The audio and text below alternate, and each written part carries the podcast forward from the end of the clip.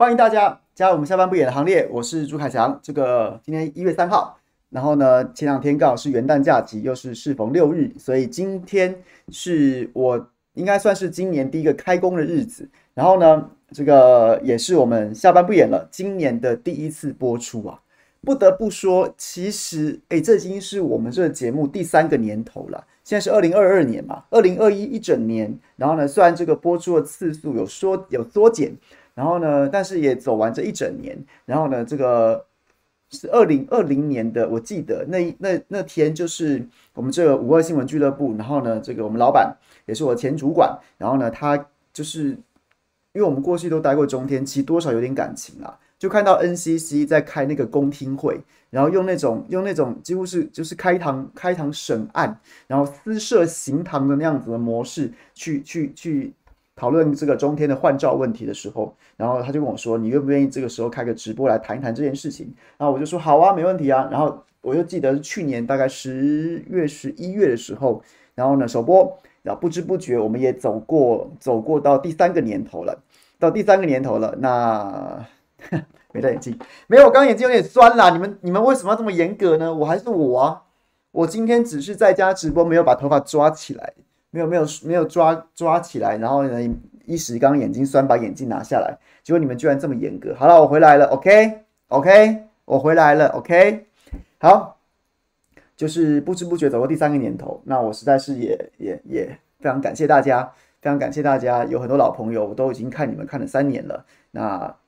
希望我们就是，其实我那时候在想说，元旦的时候要不要来跟大家直播一下，或者是说在脸书上写一些文章。可是我都觉得，其实就好好休假吧。元旦假期得来不易的假期，过去1年大家都辛苦了，那今年恐怕也不会轻松。今年有很多的议题，然后呢，很多的情势，可能都会在今年不会更好，只会更糟。那我们就要一起面对。那你说。 怎么办呢？我知道很多朋友在去年12月18号之后，公投之后，其实几乎各大直播节目，你都可以看到流量是暴跌的，流量有的腰斩的，然后呢，有的就是也是重挫的。但是我可以理解大家那样的心情，包括连我都已经有点意兴阑珊，然后有点灰心丧志。当然我知道这样是不对的，可是有这样的情绪反应是完全正常的。所以在元旦的时候，就大家好好休个假，然后等到。 今天正式开工的时候，我们再好好谈很多事，因为很多的议题真的值得我们持续关注。那你说，我觉得啦，我们作为一个公民，然后有真正手中有权力的、有杀伤力的，就是投票那一天啊。所以我们可以把生活过得非常的岁月静好，没有问题，就是很淡定啊。我们。 该吸收什么新知，然后该思索什么，该寻求什么样的资讯跟辩论、分析、说服什么都可以做，但是不用让自己一直维持在一个高转速的情况之下，那非常容易疲累。可是到了投票的日子，一定要去投票，一定要去投票。所以各位，那你可能1年365天。 1年365天，你在对抗这个塔利班政府，或是对抗你所有认为社会上的不公不义的时候，你宁静跟沉默也是你的武器之一呀。你可以不用每天都要维持一个非常高转速的，然后呢，一个情绪很激昂跟亢奋的情况。但是到了投票那一天，千万或是投票之前啦，就是千万不要放弃去拉票，然后呢去催票，然后千万不要放弃自己投票的权利。 我在上礼拜，在跨年之前那一周，然后呢，就上周在礼拜2，中广论坛直播，特别请了赵鑫，因为我好久没有看到他了。其实我看到他，只是没有时间跟他好好聊，所以我就干脆请他到我的节目中来聊，就是聊到说公投，你这个在凯道上面睡了49天，然后结果公投最后大家不愿意出来投票，你有没有觉得自己很无力，或是觉得自己？ 讲难听点，会不会自己好像变成一个250？但是他就说他有感受到所谓的公民就是很多公民会觉得自己好像没有办法改变这个社会，没有办法改变这个社会。然后呢，就是投了又怎么样？投了又怎么样？这种感觉，我觉得各位，我们就是要跟这样子的情绪战斗啊！如果我是一个独裁者，不是我是一个执政者，我最希望你这样想，因为我就像是一个，就像是不管是球类运动好，举个例子好了，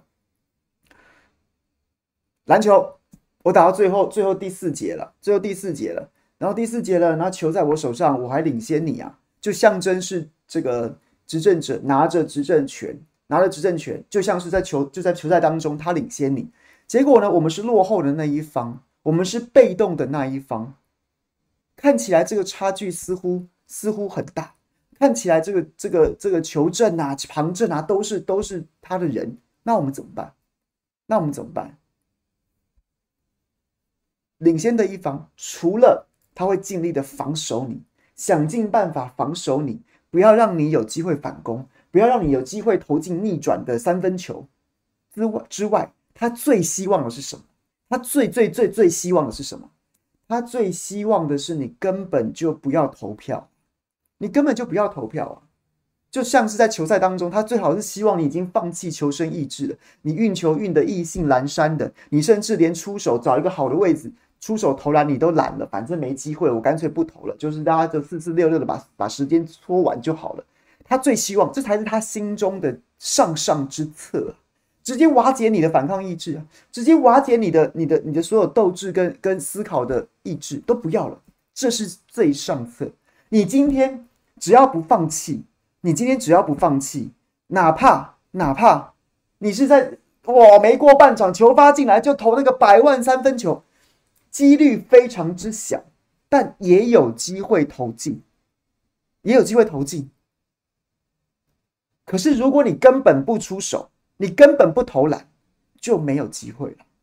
所以各位可以理解吗？我们换个位置思考，民进党或是任何的执政党，将来也许国民党重返执政或民众党有机会执政，他做的逆行道是我们照样反他。那作为这些掌握权力的政党或是政治人物、政客，他们最希望的是什么？最希望的是我们都当顺民啊！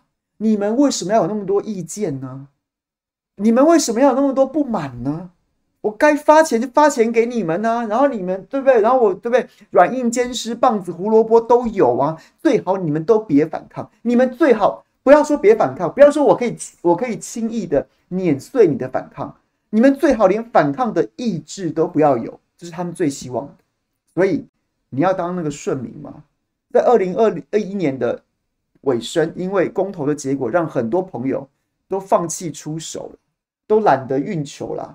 都不想跑位，找出一个很好的出手的位置了，甚至懒得传球，懒得助攻，懒得互相配合了。我能理解，可是这样就正中这些政客的下怀，这样就正中了这些执政当局的下怀。他就希望你这样。那我也不想要当一个很一厢情愿的啦啦队，跟大家讲说你就怎么样。连我自己都不可能做到，那我只能跟各位说，我们把日子过好，照顾自己，保护家人，然后呢，该赚的钱要赚，该休的假要休，然后该放松的时候放松，但是千万不要在关键时刻，不要在那些可以投票的日子，不要在那些可以行使公民权利，或是你作为一个公民，当你发现你有机会去说服别人，去参与活动，组织什么行动的时候，或是只是参与的时候，千万不要放弃啊！不要放弃，我们调配一下生活的节奏，我们调配一下公民参与的那样子的力道，才能走得远。OK， 这是新年，也许讲的有点抽象，但是我觉得这是新年。我原本想要在假期当中去写这些东西，但是后来觉得让大家好好休假，我也想好好休假。但是开工了，就跟大家谈一下心情跟情绪上面的调试，那我们还有很多的事情要做，还有很多的努力，对不对？就是生怕自己做的不够。OK， 好了，祝大家新年快乐，好不好？讲了那么多，祝大家新年快乐。OK， 在聊天室里面的朋友，你们可以跟我分享你们这个新年假期去了哪里玩啊？有很多新闻，大小小的在过去这个假期当中发生。那我觉得其中有一个比较有意思的新闻是，还记得我在跨年之前，然后跟大家讨论了罢免林昶佐。虽然我个人说，基于整个大环境跟基于这个霸场领衔人钟小平个人特殊的因素，所以呢，我觉得很难通过。但是不得不说，有一个好消息传出来啊！好消息传出来就是台北市选委会经过精算之后，在台北市第五选举区，也就是一个完整的万华区，加上中正区北部的21个里，这样子的第五选举区，也就是林昶佐的选区，经过精算之后，要罢免林昶佐成功的门槛。就是同意票大过不同意票嘛，然后同意票要通过1/4的门槛，25%的门槛，那个数字原本之前大家计算是算61000票，所以还记得吗？上周我们在讨论说，其实那个还差3000票啊，即便公投的58000张同意票，全部都愿意在1月9号再出来投一次票。但还是差3000票，所以我个人认为非常悲观啊。今天有一个好消息传出来，就是台北市选委会正式公告那个罢免成功的门槛。各位有看到这个新闻吗？正好是58000票，就是58000票啊，58000票啊，什么意思呢？就是如果在12月18号。如果在12月18号投下同意票的，在第五选举区当中，对于公投这4个案子投下同意票的这些朋友们都能够愿意在1月9号再出来行使一次公民的同意就是投票，然后投下同意票的话，只要同样的人都愿意再投一次，再投同意，林昶佐就再见了。门槛原本大家算61000票，高于这次公投的同意票平均58000票，4个案子平均58000票。觉得包括我个人都觉得非常悲观。但是新公布的选举这个人口精算过之后的门槛，林昶佐的罢免门槛是同意大于不同意，同意票要大于58000票，刚好就跟公投的同意票是一样的。58000，对了，还有零头啦，零头就几百票之差，但基本上来回差3000票，其实真的算是有种振奋人心啊！开春来一个好消息。小香香说，当然还是难，我觉得还是难，但是我们享受一下这样的小确幸，然后把它当成是一个小小的激励，我觉得不为过啊，好不好？各位。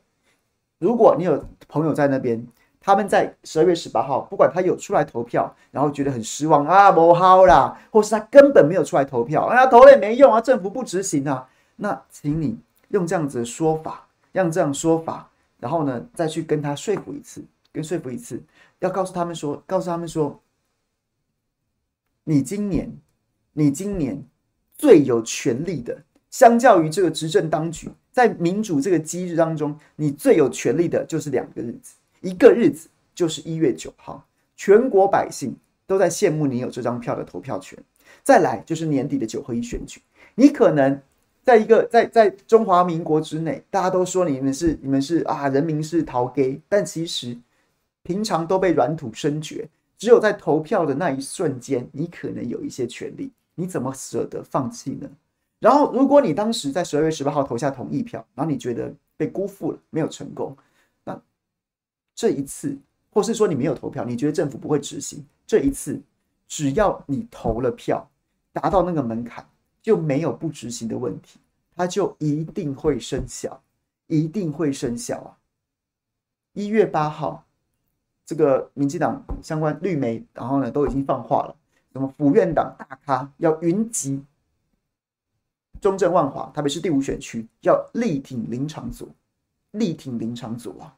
我们1月18号没有成功的奋斗，我们在1月9号一定要让它成功啊！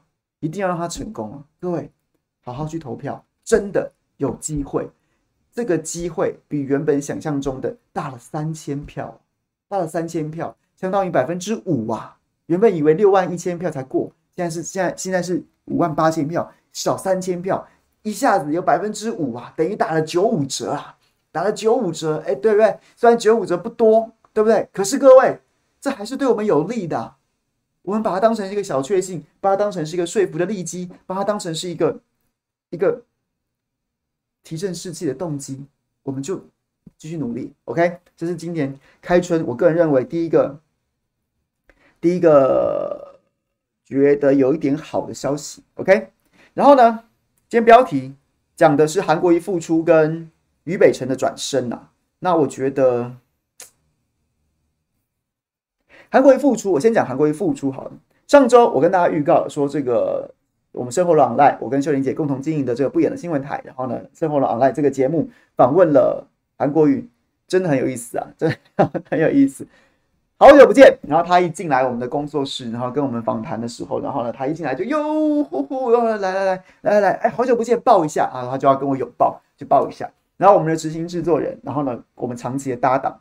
实际制作人，他说：“哎呀，女生，那我们就不抱了。可是好久没看到你了，就是他就是这种人，他就是这种人。然后呢，结果不知道他是太兴奋了还是怎么样，他跟我讲完话，然后跟我们拥抱完之后，急着要去跟秀玲姐这个握手寒暄呐。结果一个转身呐，他这个后脚啊就勾到我们摄影机，当场把我摄影机给踢倒了。韩先生来敲门，当场变成韩先生来砸场啊。”来砸手，我们当然不是故意的，开玩笑的。然后这婆婆就倒下来了，然后当场就坏了一颗镜头。那小弟毕竟小本经营啊，所以各位，如果你现在回去看《生活了 Online》那一集，现在都可以跟大家讲花絮，幕后花絮，你去看那一集，你就会发现那天的镜头有4个人在做，但是镜头比较不是那么活泼，因为我当下我实在因为。这个韩国瑜的时间非常赶啊，我也没办法在那边等着晾着，然后赶他去找镜头。结果就是就只剩下两个镜位在那边拍，所以我们就是镜位有点单调，所以韩国瑜啊，或是说这个来宾啊，有好几个镜头，我个人都觉得很过意不去，因为把他们拍得非常的侧脸啊，就是因为镜头来不及调整的这么快，所以就是有点侧。原本要用三机不同的镜位来拍，最后只剩下2机。然后呢，他当然啦，就是他这都小事，很有趣啦。然后呢，他就邀请我们两位来宾嘛，一位来宾是花树银行的这位大哥，另外一位是这位剑道茶道，然后呢，这个天生小儿麻痹，但是却能够在这些，特别是剑道，我真的很难想象这个造诣非常高深的。然后对韩国瑜个人就很喜欢这样子的。一些朋友，总之这2位朋友就来，然后我觉得最好笑的事情是花树银行那位大哥，他最早到，然后在韩国瑜来之前，他就跟我们聊天，然后我们就在讲说，你有没有担心他刚被罢免就跑去找你们啊？你本身有政党色彩吗？你是他支持者或者什么的吗？当然我没有追问，因为毕竟每个人都有不表态的自由。那我就问他，然后他就说，其实他真的还好欸。我说那韩国瑜去你没有什么吗？他说：“其实我不知道他要来。”他说韩国瑜要去敲门之前，其实一开始的时候他也不知道是谁要来，就是有工作人员去跟他接洽，说能不能跟你谈，能不能跟你去拍影片。然后他是觉得说啊，我们做这个行业，有人来关注，当然都是好事啊。然后后来在进一步的已经确定谈好了之后，然后对方来告诉他说：“其实是韩国瑜。”然后他说他其实也。不觉得怎么样？有人关注当然很好啊，蔡英文总统来也很好啊，只要有人愿意关注，一起共襄盛举，甚至你也不用出钱出力，你只要带着你的光环来让我的志业被看到，我就觉得非常高兴。于是他就说来了，然后他就来啊，然后拍啊，然后还说还有种一棵国瑜树，就韩国瑜亲手种的那棵树。然后他讲了很多很有趣的故事，说他自己不担心，反倒是他的亲友有很多人担心，说你会不会因此被贴上这个韩粉的标签啊？会不会有人来找你攻击啊？然后他是说他都不介意。他讲了一个蛮有趣的故事，是说后来韩国瑜拍着影片出去之后，还真的很多人因此慕名上台，慕名来到这个花树银行看。他本来其实就是一个他都。开放式的空间，然后让这个附近的乡亲父老都可以去把它当成晨运啊，或是平常休憩的地点。很多人真的上门，只要有预约的，他都会一一跟他们讲解。哎，有兴趣的朋友真的可以去预约。他说帮他们讲解哪棵树啊，然后怎么样啊，这附近的生态啊，然后都会特别的去点名说这一棵就是所谓国语属。然后他讲到最有趣的故事是说，今年5、6月的时候，今年四五月的时候。然后呢，因为旱灾，中部旱灾，中部不是就是限水嘛？还有特别有这个非常死忠的寒粉带着水去帮那棵树浇水啊。从南部啊，南部还是北部？对不起，我没有细问这个部分。总之呢，就是说有这个韩国瑜的粉丝啊，韩国瑜的死忠支持者。担心韩国瑜种下的那棵树，他们从影片当中看到，会不会因为这个旱灾，然后就死了？那这样子的话，是不是又要给这个1450塔绿班说嘴？然后呢，于是他们还特别带了水去，要帮这个树浇水。那我觉得这个故事真的非常有趣。然后呢，就总之是这样子。那其实也有很多朋友。就是讲说，哎，这个韩总是不是啊只想谈公益啊？然后为什么秀玲姐要一直追问他政治上面的事情？这个我可以爆料吧？拜托，韩国瑜就是韩国瑜啊，他脑子是不停的、啊，他就是一个在当高雄市长之前17年窝在家里面泡茶聊天，然后闲嗑牙，然后看政论节目的那个韩国瑜啊，你以为他政坛这样子走一遭？然后呢，当了高雄市长，然后呢，选了总统，然后被罢免之后，他就不是那个韩国瑜吗？他全部都在，他还是对这些所有政治上面的事情非常的，你要说热衷也好，或者说他没有办法放下的。他在开始录之前跟我们聊的，哇，真的是谈天说地啊，这个从什么乌克兰情势聊到台湾，当然台湾没有聊很多啦，因为他可能自己也觉得说。他一直说他自己不在其位不谋其政，他讲什么这个什么两岸情势啊、乌克兰情势啊、美中之间讲一大堆，讲的真的是口沫横飞。然后呢，就开录的时候他就说：“哎，没有，今天还谈公益的。”那你说我跟秀玲姐，我们俩都是记者出身的，遇到一个像宝山一样的受访者，他就已经有这么多东西可以讲了。我当然尊重他，我们来宾都坐在那儿了，所以我们当然让来宾聊公益。可是，我这来宾聊完公益之后，我怎么可能不想尽办法要从这个宝山里面多挖些东西出来呢？所以就对，就是还问了很多政治上面议题。那可是我觉得韩国也是高手啦，他很多也是见招拆招，什么事情什么话都点到为止。那我觉得也没关系，总之他重新回到大家的视野当中，有机会他自己可以讲，甚至他自己。就是一个无人可敌的一个高度热门的 popular 的自媒体，他有兴趣有很多事情想跟大家报告的时候，他自然就会讲了。那就是有一些朋友，我不知道，也许平常也不是特别关注我们节目，或者是说可能也不太了解说我们过去就是从深喉咙时期，然后跟韩国有一些渊源，然后呢，所以我们。很多人还讲说，哎，你们是不是没礼貌、没大没小？但其实就是我们平常就是这样。那你在电视上面可能还比较有一些框架。那我们既然已经在自媒体上，我们在网络在相会的时候，我们都更你知道渡尽劫波，在相会的时候，我们都更加的贴近我们自己原本的样貌。那如果有的朋友不能接受或者不喜欢，那我其实也不能说什么，那我就尊重你们。但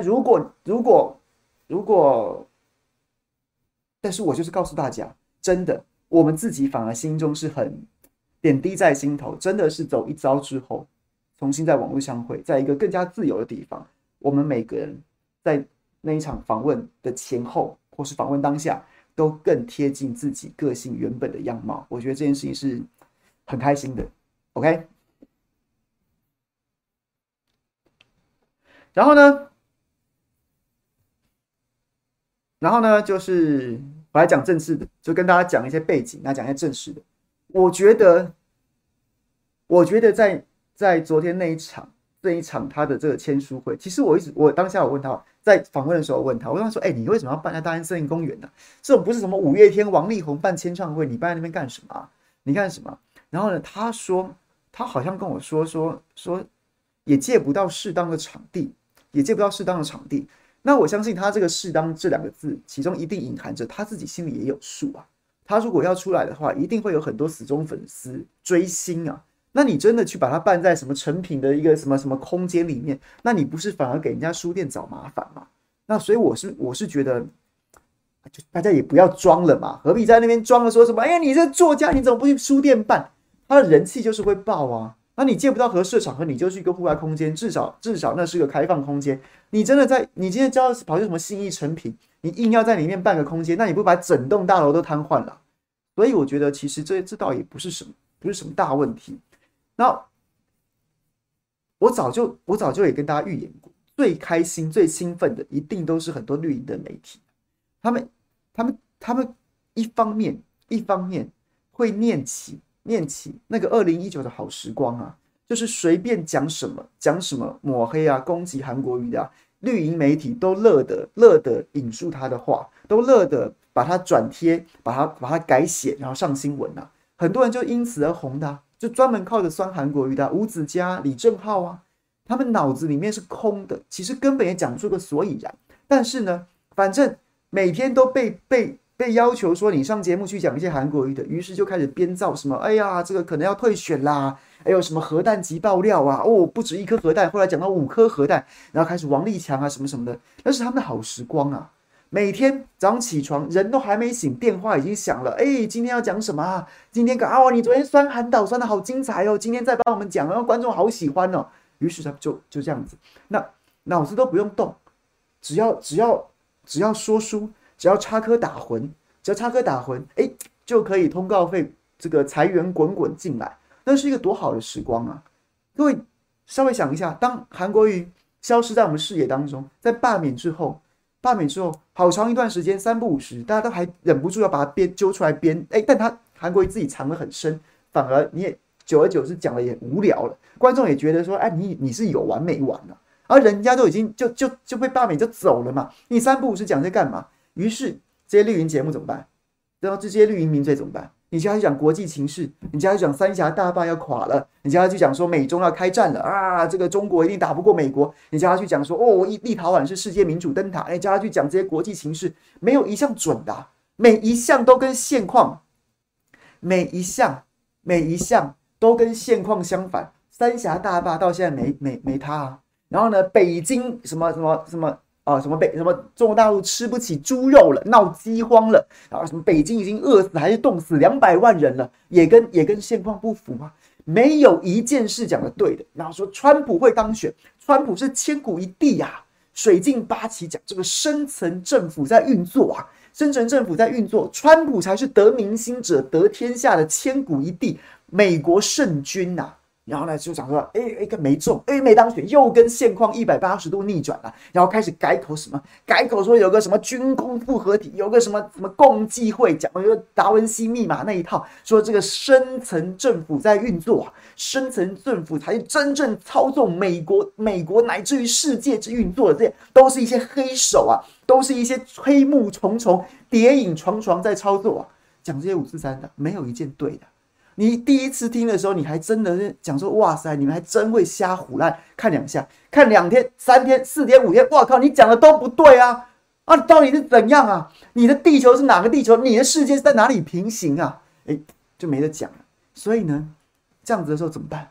制作单位也慌啊，制作单位也慌。我要是我自己做过制作人，我自己制作过节目，我也知道，2019那时候多好做。就像我在中天也曾经经过寒流的时候。哎，那时候也是，那时候其实不好做，是因为你什么东西就是这些观众每天就想看韩国瑜，可是说实在的，那其实也不是很健康，因为没有这么多韩国瑜该有新闻价值的东西要报啊，还有这世界上面还有很多重要的事啊，你不能光吃这一道啊，所以那时候我们自己在做新闻的时候，在做不管我在采访中心当主管或者在节目当主管的时候，都很也很挣扎，可是呢，在绿媒他们也经过这一段，在你怎么酸怎么骂韩国瑜的时候，都有人看的那段好时光，那段好时光啊，收视率都很高，那段时光没有的骂啦，然后讲这些一来又不是很专业，又不是很会，而再来你的政治意识形态又扭曲了你的视野，然后又完全让你知道脑子。我们的地球都是顺时钟转的，结果你的地球硬要逆时钟转，然后呢就转成了一个水进八七、水进北七的这样子的一个境界，那怎么办？所以韩国一回来，最兴奋的是谁？最兴奋就是这些绿营媒体，你看写多少篇呐，急着发文呐，急着发文，韩导回来啦，韩导回来啦。所以各位，在韩国瑜付出这件事情，首先。我要跟大家从情绪、从情感上面、跟大家讲，各位，我们千万要冷静，我们千万要理性，我们日子照样过啊。韩国瑜要做公益，我们就支持他做公益就好了，我们不用随人家起舞。今天你知道张三讲两句，明天李四骂两句，后天这个王五说他自己要爆料，然后后天这个什么小六又说哎看到什么什么。不要对这些报道这个起心动念，不要被干预啊！他要做公益，就好好让他做公益。他有什么话让他自己说，不用去管那些什么嘴啊，那些什么啊！我今天又听到什么什么哦，我早就传了，或者说哎呦，其实我早就已经耳闻什么什么。不要鸟这些，不要，甚至不要去帮他们冲收视率，不要去帮他们冲点阅率，就在情感上面就理性。我们也跟着。如果你真的是一个钢铁韩粉的话，你真的是一个支持韩国瑜，或是说你心中至少不讨厌，我们在过去2年就是被人家这样子玩，所以不要再跟着上冲下洗了，我们继续走我们从公投以来走的那条正确的路线，我们关心这个社会，我们积极参与讨论公共议题，不要再跟着个人。然后就是这样子坐云霄飞车，哎，我想是不是自己没做到？因为我今天标题是写两个名字，但是我想跟大家讲的是这样子的情感，这样的情感，对，这样子，所以大家可以理解我要讲的吗？一定很多人现在就在摩拳擦掌，就在磨刀霍霍，准备要炒作这个议题啊，谁站韩国瑜的台？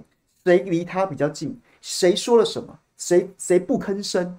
这就是要裂解，他巴不得想要裂解。虽然国民党已经没剩1亩3分地了，但是呢，他能够裂解一个就是一个。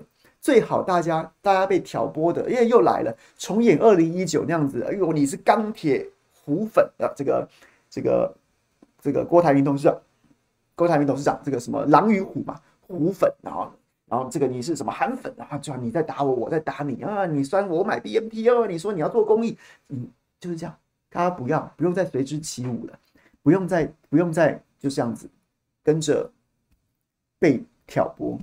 然后但是从政治理性上面分析，我觉得韩国瑜此事复出，他的起手式是这样子的一个签书会。你说他心中有什么主观？我不想帮他回答，我也无法帮他回答，我不知道。可是呢，他造了一个这样子的场面，一定会在台湾政坛投下一些蝴蝶效应。那个蝴蝶效应是不是很浅碟式？我觉得那些浅碟式的评论就没有什么意义了。就现在在那边讲说，哦，他要选哪里，这没有意义。可是他一定会有一些蝴蝶效应。什么蝴蝶效应呢？就是他会让很多的政治人物。此时此刻，尤其是蓝营的政治人物，他会仔细去思考自己的路线，就是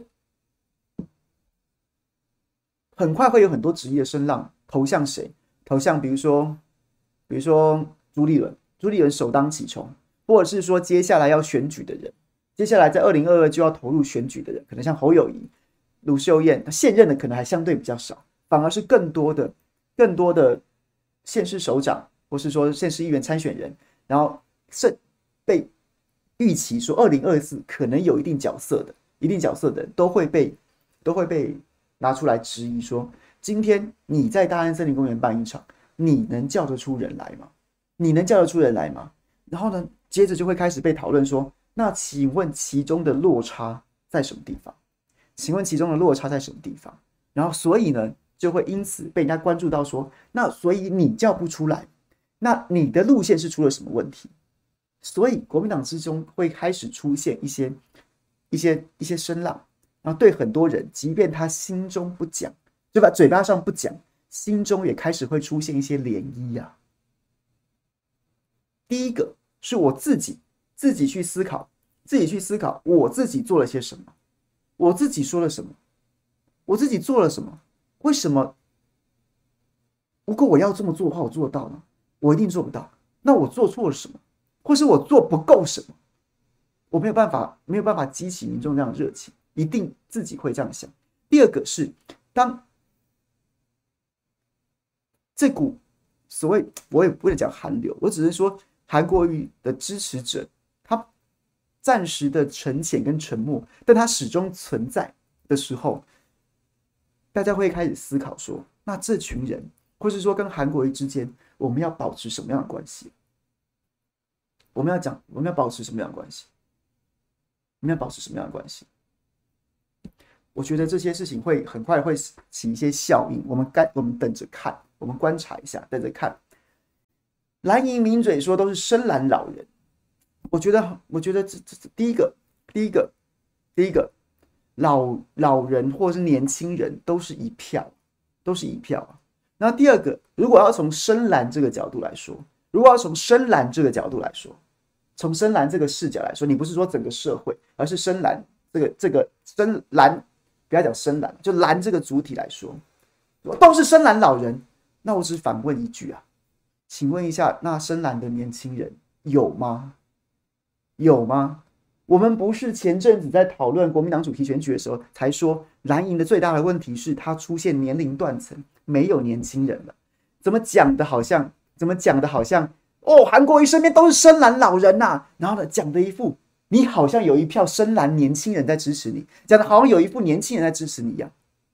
没有啊，各位深蓝老人讲的一副好像说深蓝里面有老人老中青三代哦，都是深蓝老人其中一部分。没有啊，各位，这句话不是这样看的，这句话是深蓝只剩下老人啦。那如果深蓝老人都在韩国瑜那边，你剩什么啊？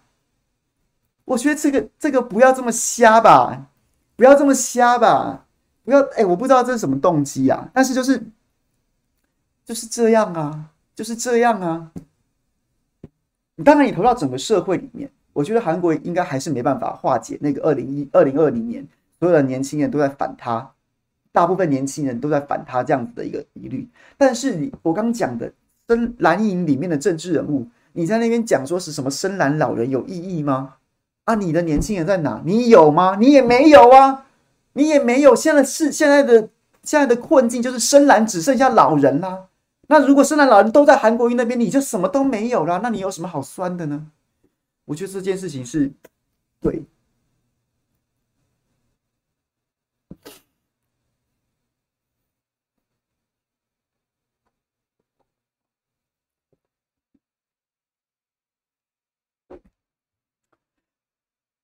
对，这是这个啊，所以我觉得在情感上，我觉得大家一定要汲取2019到2020年的教训，不要再这么容易被这个人讲什么，那个人讲什么，一定会被刻意的放大，一定会被绿色的媒体、绿营的媒体名嘴刻意的放大，因为他就希望你在这边虚耗啊，你在这边一些假议题上面虚耗，你就没办法去关注真正的议题，或是整合战力去攻击真正该攻击的地方。所以各位在情绪上面一定要稳定。那另外在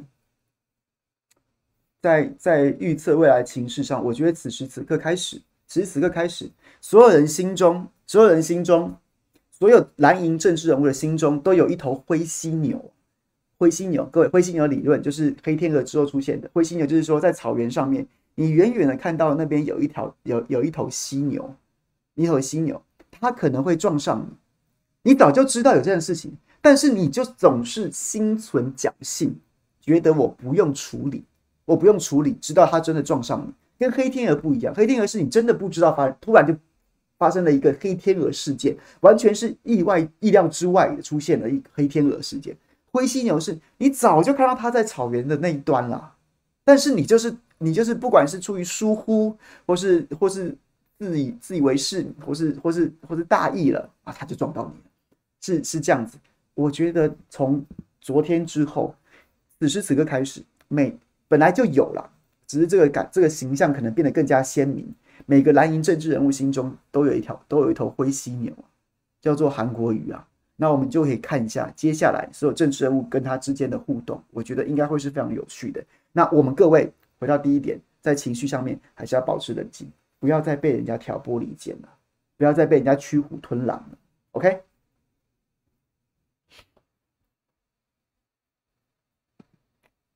讲到这边，大家可以 get 我要讲什么吗？讲到这边，大家可以 get 我要讲什么东西吗？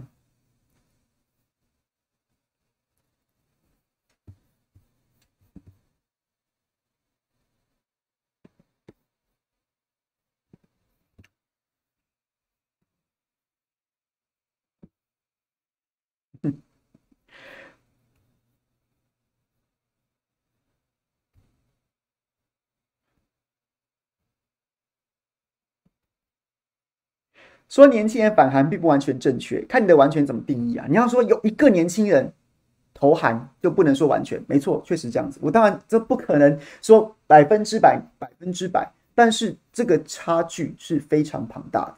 在2020年的选举，有去投票的年轻人几乎绝大多数都投蔡英文，这件事情好像之后也有民调证实啊，几乎是七成以上去投蔡英文，然后不是投韩国瑜的。那你要说完全，你要说100%，当然不是100%，但是绝大部分都反韩，这件事情恐怕对。如果你要去字斟句酌，我尊重，但是我想这样的叙述应该也不会太超过了。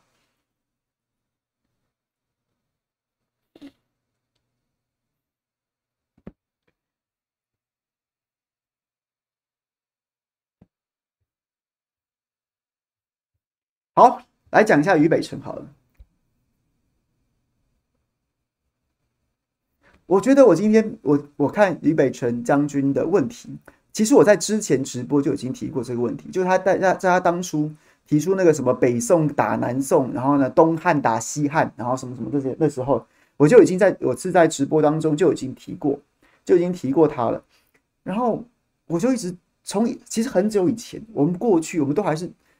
他在退役之后，我那时候在生活龙当制作人，应该是最早找他上节目的制作人的节目之一。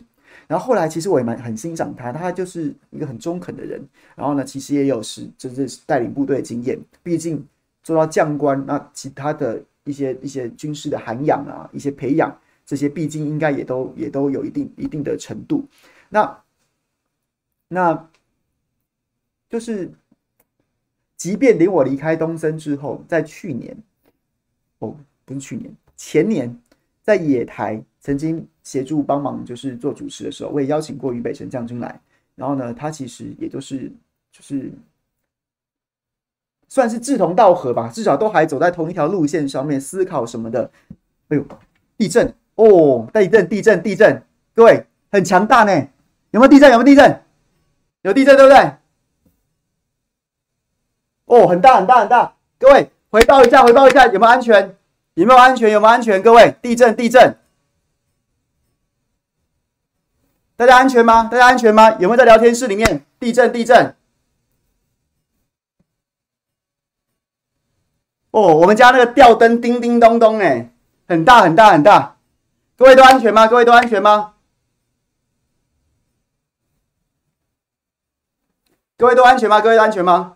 给我1分钟，我要去看一下我们家的这个有没有东西掉下来，然后呢一些状况。各位安全回报一下，安全吗？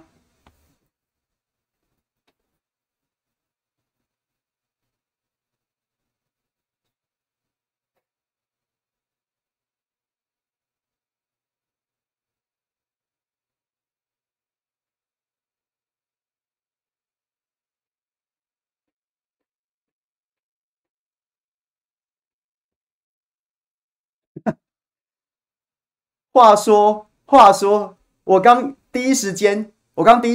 还以为是我讲的太激动，然后有点头晕。殊不知还真的地震，因为我听到我们家餐桌楼上面是吊灯，然后呢就是一组三颗的这种吊灯，叮叮咚咚啊，叮叮咚咚的。那各位都平安吗？都安全吗？我 OK， 我们家 OK， 各位都平安都安全吗？如果有状况的，这个可以赶快，就是我安全第一啦，安全第一。然后呢，就是不要再看直播了，好不好？赶快找安全的地方去避难。然后如果有受伤的或者什么的，或者家里面有什么摆设，然后呢，这个不小心砸毁的，赶快处理，好吗？就是等一下可能也许就会有更详细的这个地震相关的资讯出来。那希望各位都平安，好吗？各位都平安，祝大家都平安。我简单讲一下好了，各位就赶快去关注一下地震相关新闻好了。我觉得于北辰将军的问题就是，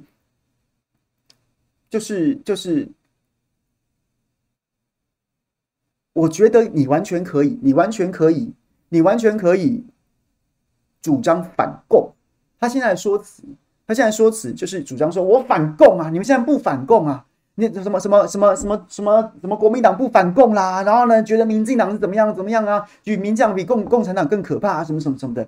各位，我没有要驳倒他的意思，我也没有要反驳他的意思，我觉得很可以啊，你当然可以主张这件事情，但在反共这两个字之下有两个脉络，各位，这是我不能接受的地方。第一个地方是什么？第一个方式，你可以主张反共，但是你的反共已经接近反制了。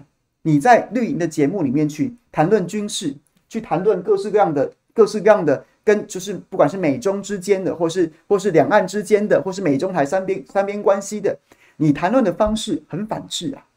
你是那种迎合绿营的那个议题设定，台湾很多绿营节目的议题设定就是来自大纪元啊，来自新唐人，来自法轮功啊。台湾没有像是法轮功、新唐人这样，人家还是全球有记者，所以台湾很多在讨论美中台三边关系，或是美台关系、中美关系，或是说这个两岸关系的时候，引述的都是这样子的报道。这样子的报道，然后它先天的设定就有时候就已经扭曲了，或是说它有点片面，或是说它断章取义。然后这样子的报道拿到台湾来，成为绿营节目的讨论的说辞，就是三峡大坝会要崩塌就是啊，大纪元相关的报道，法轮功相关的报道，报了20年，年年都有啊。这样子的框架之下，你今天我们预期你是个陆军官校黄埔正旗生，当到将官了，你被培养的学识跟你被培养的素养，在那样的框架之下，你要讨论这样的议题，你说你要反共，我要坚持中华民国，但你为什么都在唱和那些低能的言论呢？你可以不认同国民党的路线，但是你现在是导向民进党的路线，这跟反共有什么关系？或者说你要反共可以，可是你现在你的论述是反制的啊。我之前就已经在他的脸书留言过，跟他讲说，将军，你要反共完全 OK， 你要主张自己反共完全 OK， 但你现在走的是反制的路线。比如说他最有名的土房哥的理论。我跟大家讲过啊，土房哥就是绿营的节目《民视》吧，许仲湘先生主持的那个节目吧，然后就播放了一段这个解放军的装甲部队在演习，然后呢在乡间的房子，然后这样穿梭什么的，然后呢就是乡间的房子穿梭，因为房间的低矮平房比较多嘛，然后呢这段影片就在绿营的节目里面。绿营节目有一段时间很喜欢讨论军武啊，因为没别的话题可以讲，又不能诽谤当今朝廷，所以呢，然后结果，于北辰他是装甲兵出身的将军呢，他在这样子的节目讨论当中，被绿营操作他的装甲兵的养成，然后说，装甲兵出身的，然后他自己也讲，我是装甲兵出身的啊，哦，这样子看起来好像很威猛啊。好像解放军的坦克车很威猛，但他不要忘了，台湾都是高楼大厦，它代表什么？代表说啊，你看那个土房子啊，哦，土房子这么矮哦，战车在里面开啊，看起来好像是如入无人之境啊。但是看到台湾城市还得了？台湾城市有那么多高楼大厦，居高临下，拿着 RPG， 拿着反坦克火箭从上往下打，各位，我装甲兵科的，我最清楚，坦克车的上方是最薄弱的，是最薄弱的。所以啊，你看那个乡间土房，那当然挡不住坦克车，但台湾城市巷战那可不可同日而语啊！讲这话，这不是智障是什么？这跟反共有什么关系啊？你越是反共，你越不应该这么智障，你应该料敌从宽呐！你讲的什么智障话？这不是完全迎合这个节目的制作单位，讲给这个节目的智障观众听吗？这就是土房歌的由来啊！这就是土房歌的由来啊！那所以这个跟反共有什么关系？这不是反制吗？这不是反制吗？这是一个，然后再来什么？其他那些什么最有名的，当然东汉、西汉、南宋、北宋。后中华民国、前中华民国，我真的不知道在讲什么东西啊！我真的不晓得，就是真的是，哦，我真的是干脆去说书好了。北宋韩世忠大战南宋岳飞啊，张飞打岳飞已经不出奇啦。这个北宋打南宋，哇，这才屌啊！这才屌啊！这不是，这是跟反共有什么关系？这是反制啊！这是反制啊！啊，什么？我要跟解放军单挑啊！但是这是怎么样啊？你吕布吗？你还是怎样？不下吕布是不是？火凤燎原看太多，水镜八七是好朋友是不是？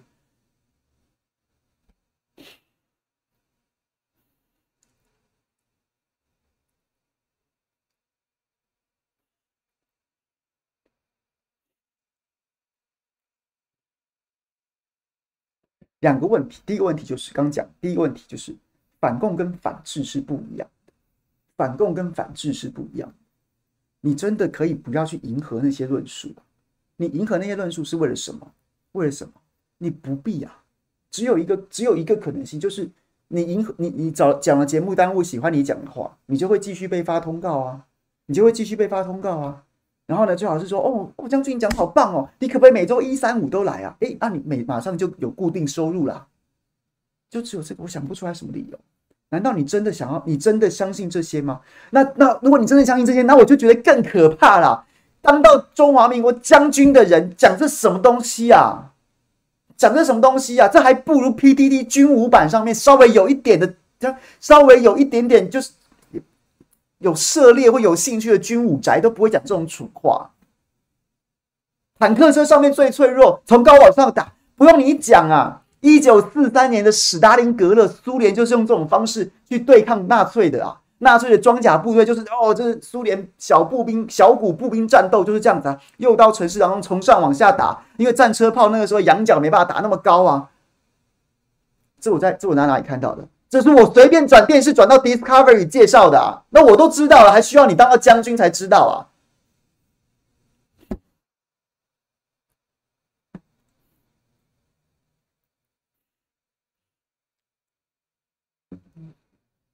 所以反共跟反制不一样，这是第一个我不能认同。再来，如果要讲的，就是你也不要把那什么老国民党啊，什么中华民国派国民党，三不五时还把两蒋拿出来，三不五时还把两蒋拿出来，像对，把两蒋拿出来干嘛嘞？两蒋的反共，包括什么？两蒋的反共包括什么？包括了追求民主中国的统一呀。各位，我觉得现在余美辰也不是唯一一个，很多共产党也是，对不起，很多民进党的朋友也是三不五时拿这个出来酸现在的国民党，或酸现在的蓝营，说两蒋都怎样怎样，蒋公当年怎样怎样，蒋公当年的反共是要追求中国在民主制度、三民主义之下的统一啊。那你有要支持这个部分吗？你有要支持这个部分吗？我讲句我啦，我的两岸的认知，我之前跟他也很多左岸的朋友来跟我站，在上次国民党主席选举的时候，我也讲过，我觉得如果你要我要反共的前提是我要追求这个国家的统一，所以我会希望民主制度在经济发展的前提之下，然后两岸来讨论统一。所以呢，在这样的前提之下，我当然不能接受什么这共产党一党专政的民主制度，所以我会觉得我反对共产党，起码这个宪法要修掉啊。我们希望能够对不对？民主统一，那所以我反购可以啊，我觉得说得过去啊，我觉得说得过去啊。当然跟两蒋当年的那种三民主义反攻大陆那么纯粹有一些不同，但基本上就是对啊，统一跟反共这两个其实互为表里的啊。那如果你没有要统一，你没有要追求国家统一，那你反共要干嘛？你没有要追求国家统一的话，它就是一个隔壁国家啊，隔壁国家啊，那怎么样？你反它干嘛？所以我不太理解于将军的反共还有没有包括要追求国家统一呢？还有没有要追求这个民主，在民主制度下面统一的中国呢？还有没有？没有的话，那你反共是怎样？那你怎么不去反？你怎么不去反沙烏地阿拉伯呢？你怎么不去反中东酋长国呢？那些国家也没有民主自由啊，那你怎么不去反它呢？如果你没有追求统一的话，你怎么不去反它？那如果你要追求统一的话啊，你有跟你的好朋友林静怡说过吗？你有跟你真心的好友林静怡讨论过这件事情吗？你真心的好友林静怡在2019年年底的时候，然后呢，当时蔡英文总部发言人的时候，他接受德国之声访问的时候，他说主张统一就是叛国，主张统一就是叛国。然后林静怡就被拔掉那个发言人，因为他就是一个普龙共啊，他就是个普通共，所以当时蔡英文就要滚蛋。现在又讲说他多好普通吧？各位去查新闻，2年前的今天就是林静怡讲出主张统一就是叛国被扫地出门的那一天。2年前的今天就是个普通共啊！现在要硬塞给中二选区选民讲说，哇，静怡好棒棒，吃屎啊！那当时他这么棒的话，你蔡英文干嘛把他踢走啊？2年前的今天啊，林静怡被滚蛋啊，被蔡英文赶走啊！你他妈，你跟我讲什么东西？老娘选举最后关头，你在那边讲主张统一就是叛国，共三小滚蛋！哎，现在2年之后把垃圾送回来了，老娘都不要垃圾，正在送给你中二选区选民了。就2年前的今天，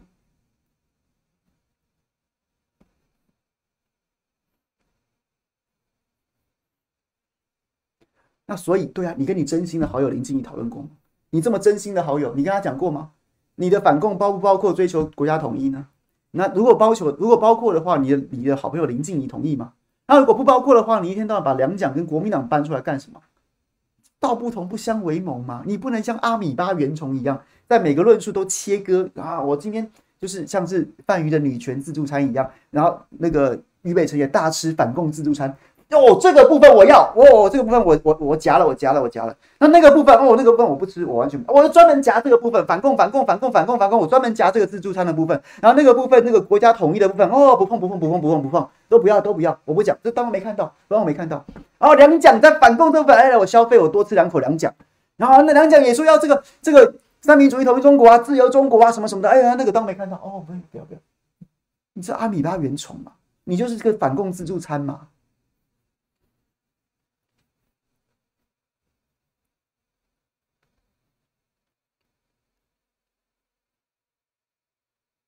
所以就这样，所以我最后一句话为俞北辰将军下个注脚，不要骂他，我们骂他讲越多，心中有数就好。骂他讲越多，越帮他垫高的声量。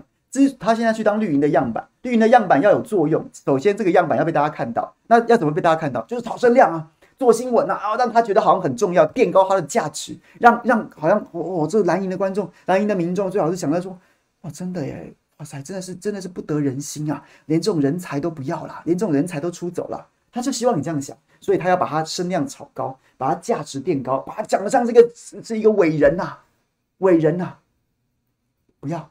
不要随之起舞啊！不要讨论他，也不要骂他。这么棒的人才，我们恭喜民进党深信得人，赶快提名参选2022年的桃园市长。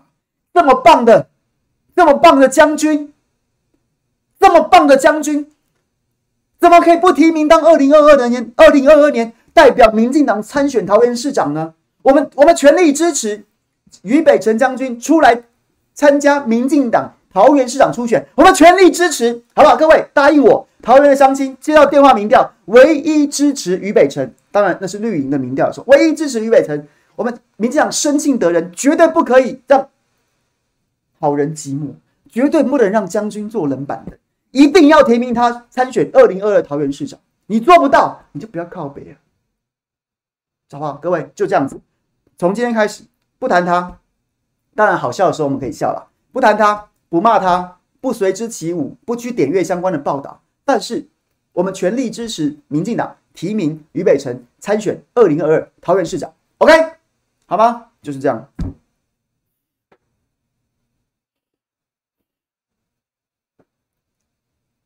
对，我还不是在谈他正义，我错了，我错了，我谈完这次我就不谈了。好笑的事情讲完一次我就不讲。OK， 当然未来有好笑的事我还是会讲。但是这件事情跟大家讲吧，我的想法就是这样，讲一次不讲了。OK，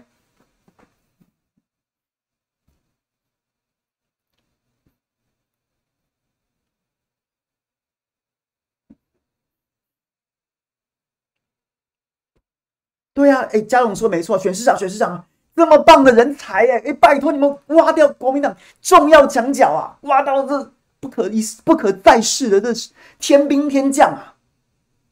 民进党在桃园不是瞧不定吗？林志坚要不要选？郑运鹏要不要选？谁要不要选？搞得一塌糊涂，乌烟瘴气。天上送给民进党一个于北辰，他如果真的这么棒，你还不提名他吗？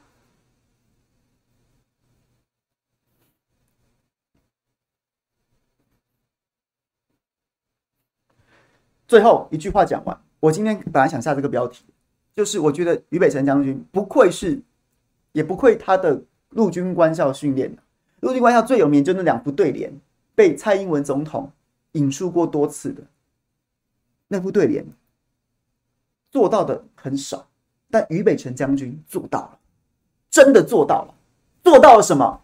做到了升官发财，行走别路啊，行走别路啊！所以各位，各位有什么资格拦着于将军？于将军走啦，于将军走别路啦！升官发财，请走别路啊！陆军官校的大门口就写啦，他现在真的走别路了。各位祝福一路顺风就好啦，请民进党提名他当桃园市长啊。OK， 讲完了。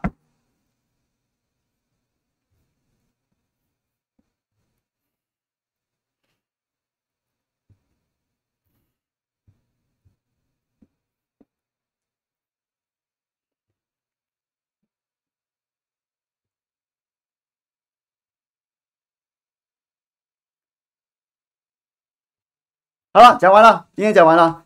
地震大家都平安吧？应该没事吧？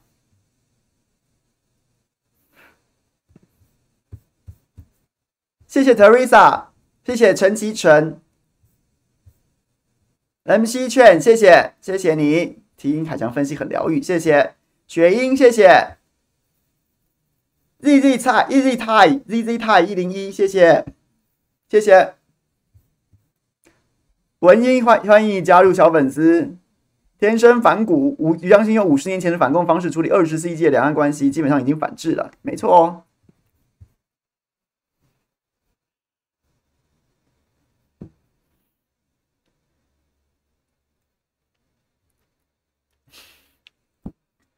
好 ，OK， 谢谢大家了，新年快乐哦！直播到一半，突然地震啊！